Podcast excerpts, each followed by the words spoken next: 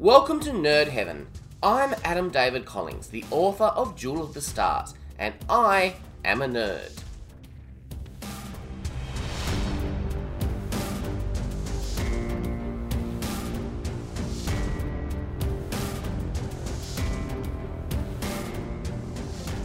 This is episode 22 of the podcast.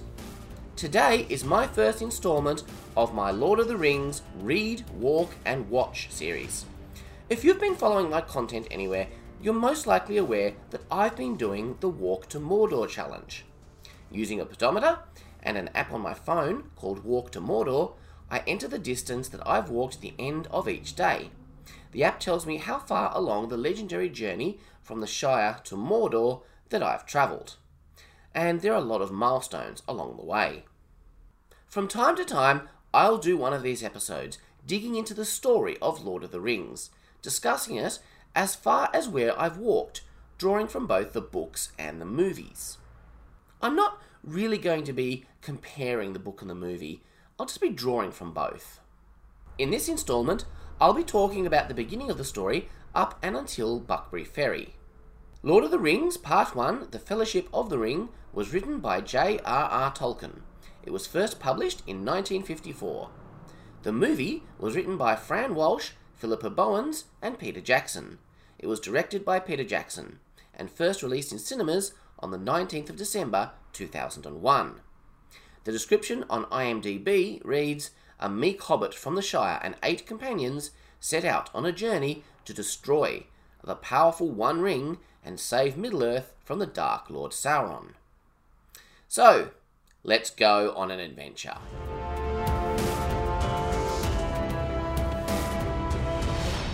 My first experience with The Lord of the Rings was seeing Fellowship of the Ring at the cinema. I hadn't read the books prior to this, and I was blown away by the epic scope of the story. So I'm not a hardcore lifelong Tolkien fan, there are many people who could run rings around me in terms of their knowledge of the lore of Lord of the Rings. So I'm not doing this as an expert, just a nerd geeking out over a story that I think we can all agree is pretty darn awesome. Both the book and the movie start off giving us backstory and setup, but they do it in very different ways. The prologue in the novel reads somewhat like a non fiction book written in universe. No book would ever be published today if it began this way, but there's a certain old fashioned charm to this prologue. While the book focuses on the smaller details, the history of the hobbits, and how Bilbo came to have the ring, the movie delves right back to the creation of the ring and the first battle with Sauron. Important aspects of the world that the books keep a mystery for now. I think both were the correct choices for the given medium.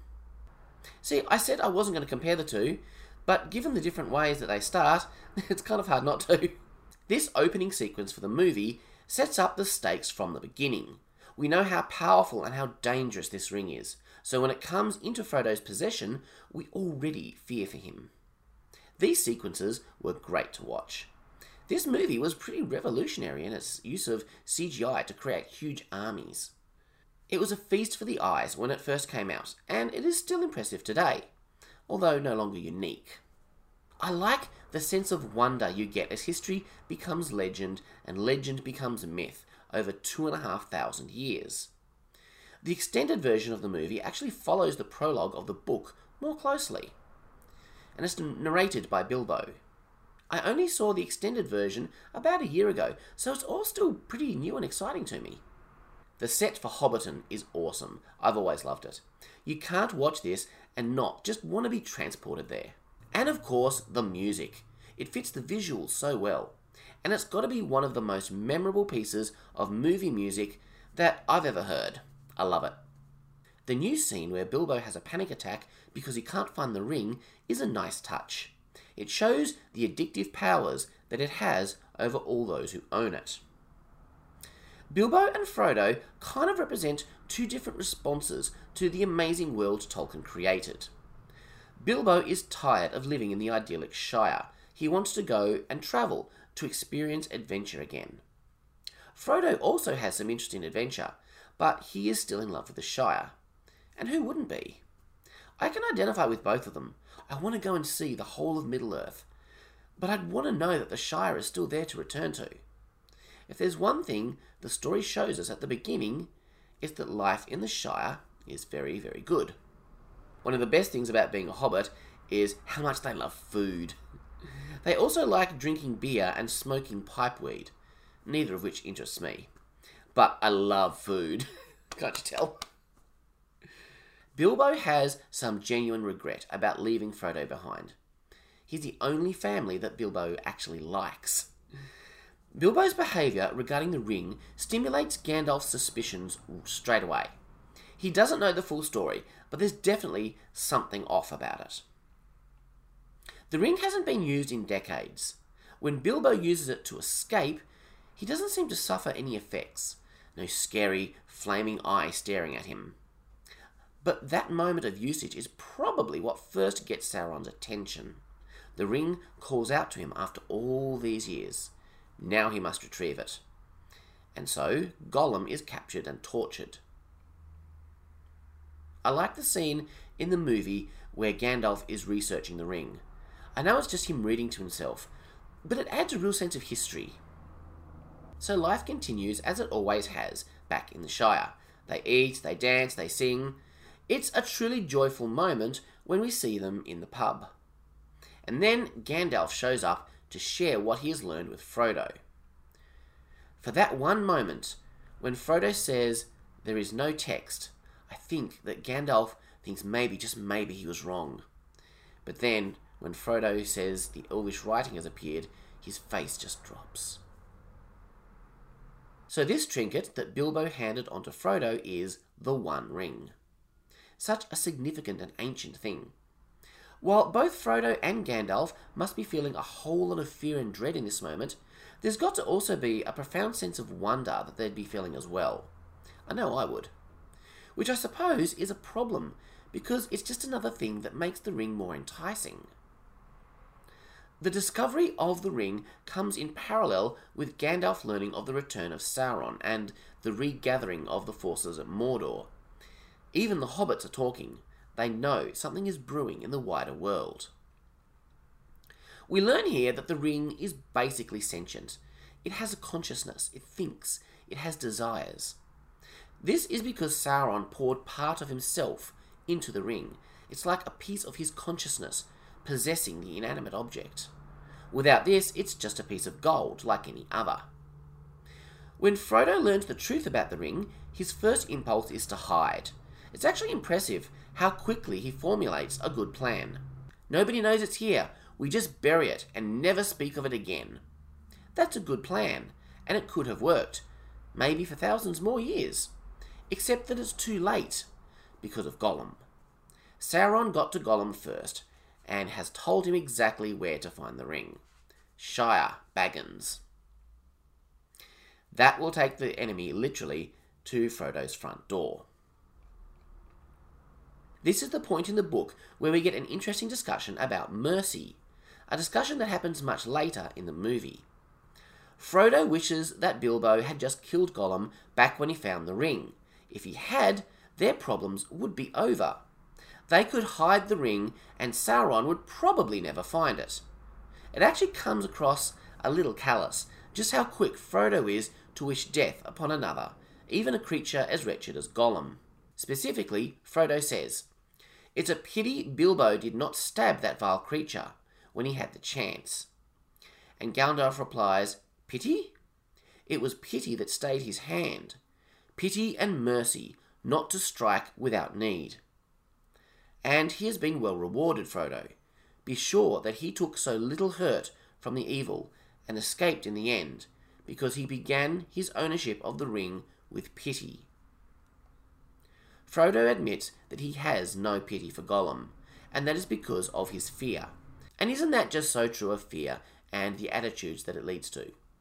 He says Gollum deserves death, Deserves it? Gandalf says. I dare say he does. Many that live deserve death, and some that die deserve life. Can you give it to them?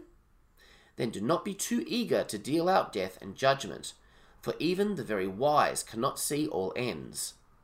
I have not much hope that Gollum can be cured before he dies, but there is a chance of it. And he is bound up with the fate of the ring. My heart tells me that he has some part to play yet, for good or ill, before the end, and when that comes, the pity of Bilbo may rule the fate of many. I really like this conversation.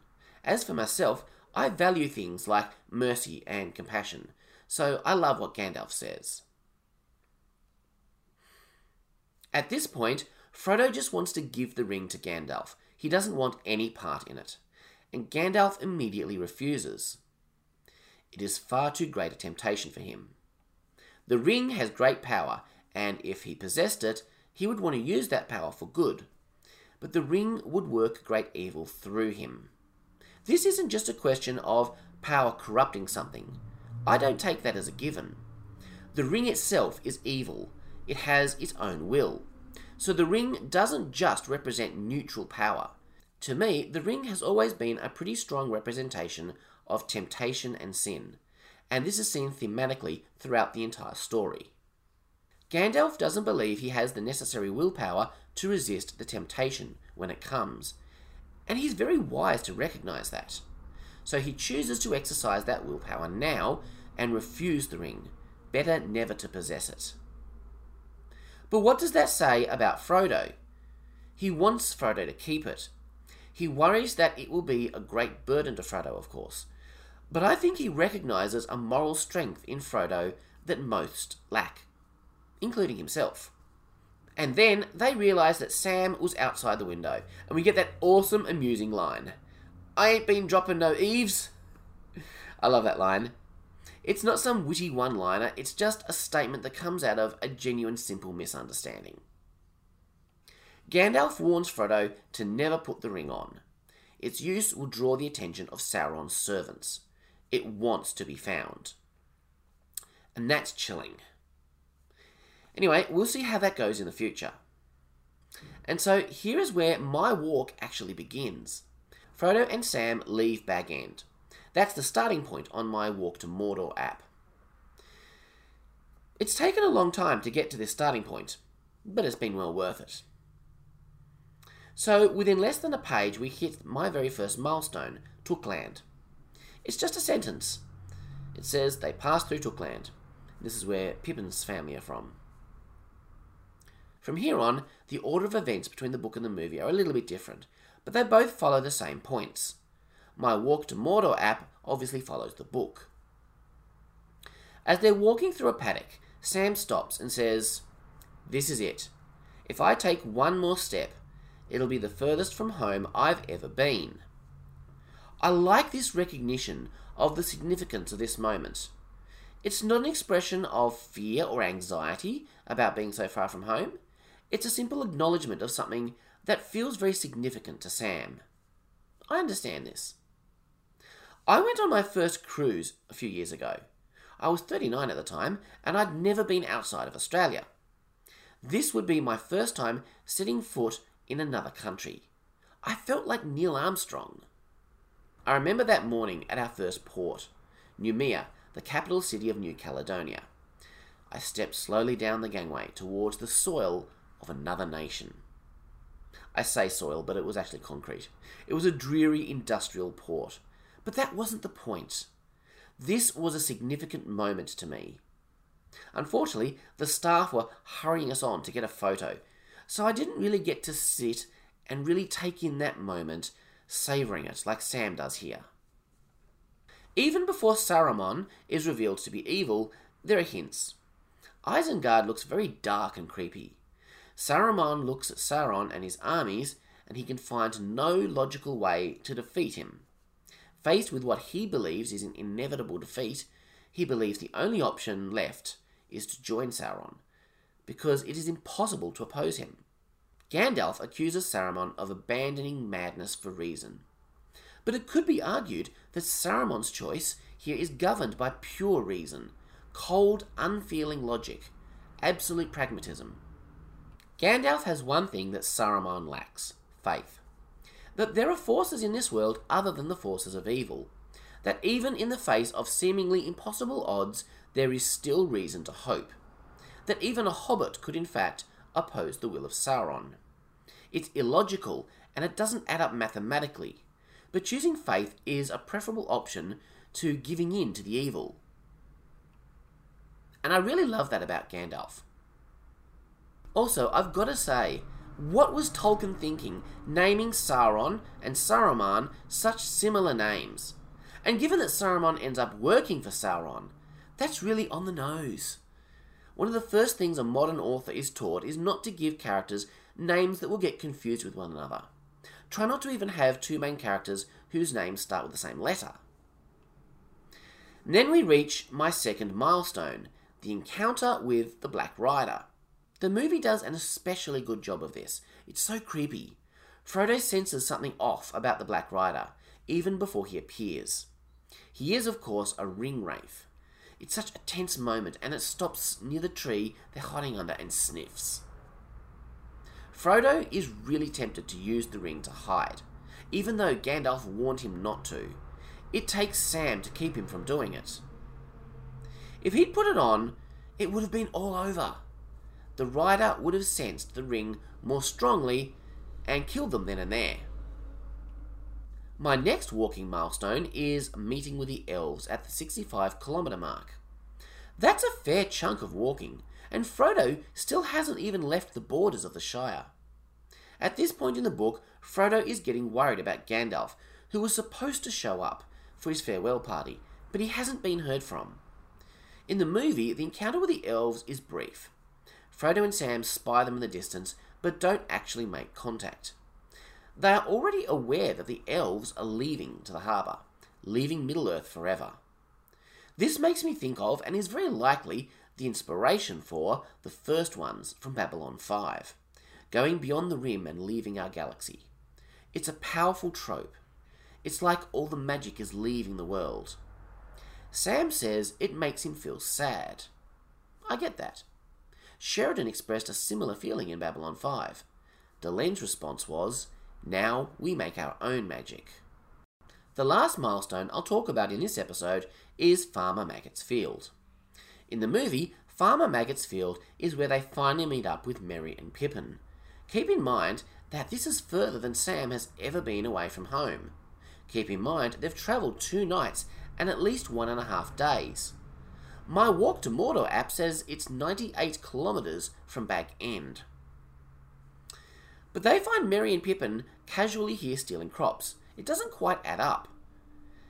Have those two travelled two days and slept under the stars two nights just to come here and steal some carrots? It sounds like they do this almost every week. By the way, it says a lot about hobbits that they so love raw vegetables. The rebellious young hobbits would steal vegetables with such glee. It's not just junk food that they take delight in, they love their veggies too. Of course, in the book, they go in and have a drink and a meal with Farmer Maggot the stealing of crops is just a part of Frodo's childhood backstory. The main point of all these encounters seems to be to remind us that the Black Riders are dangerous and re emphasizes that they are actively searching for Frodo.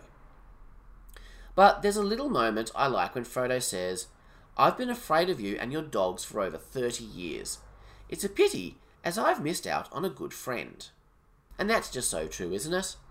Fear can make us miss out on all sorts of things, including friendships with people who may not be at all as we feared them to be. Also, I'd like to point out that while Frodo, Sam, and Pippin got to ride all the way to the ferry in Maggot's wagon, I had to walk all that way. Anyway, that brings us to the fifth milestone on my journey, Bucklebury Ferry. So I'm going to leave it here for now.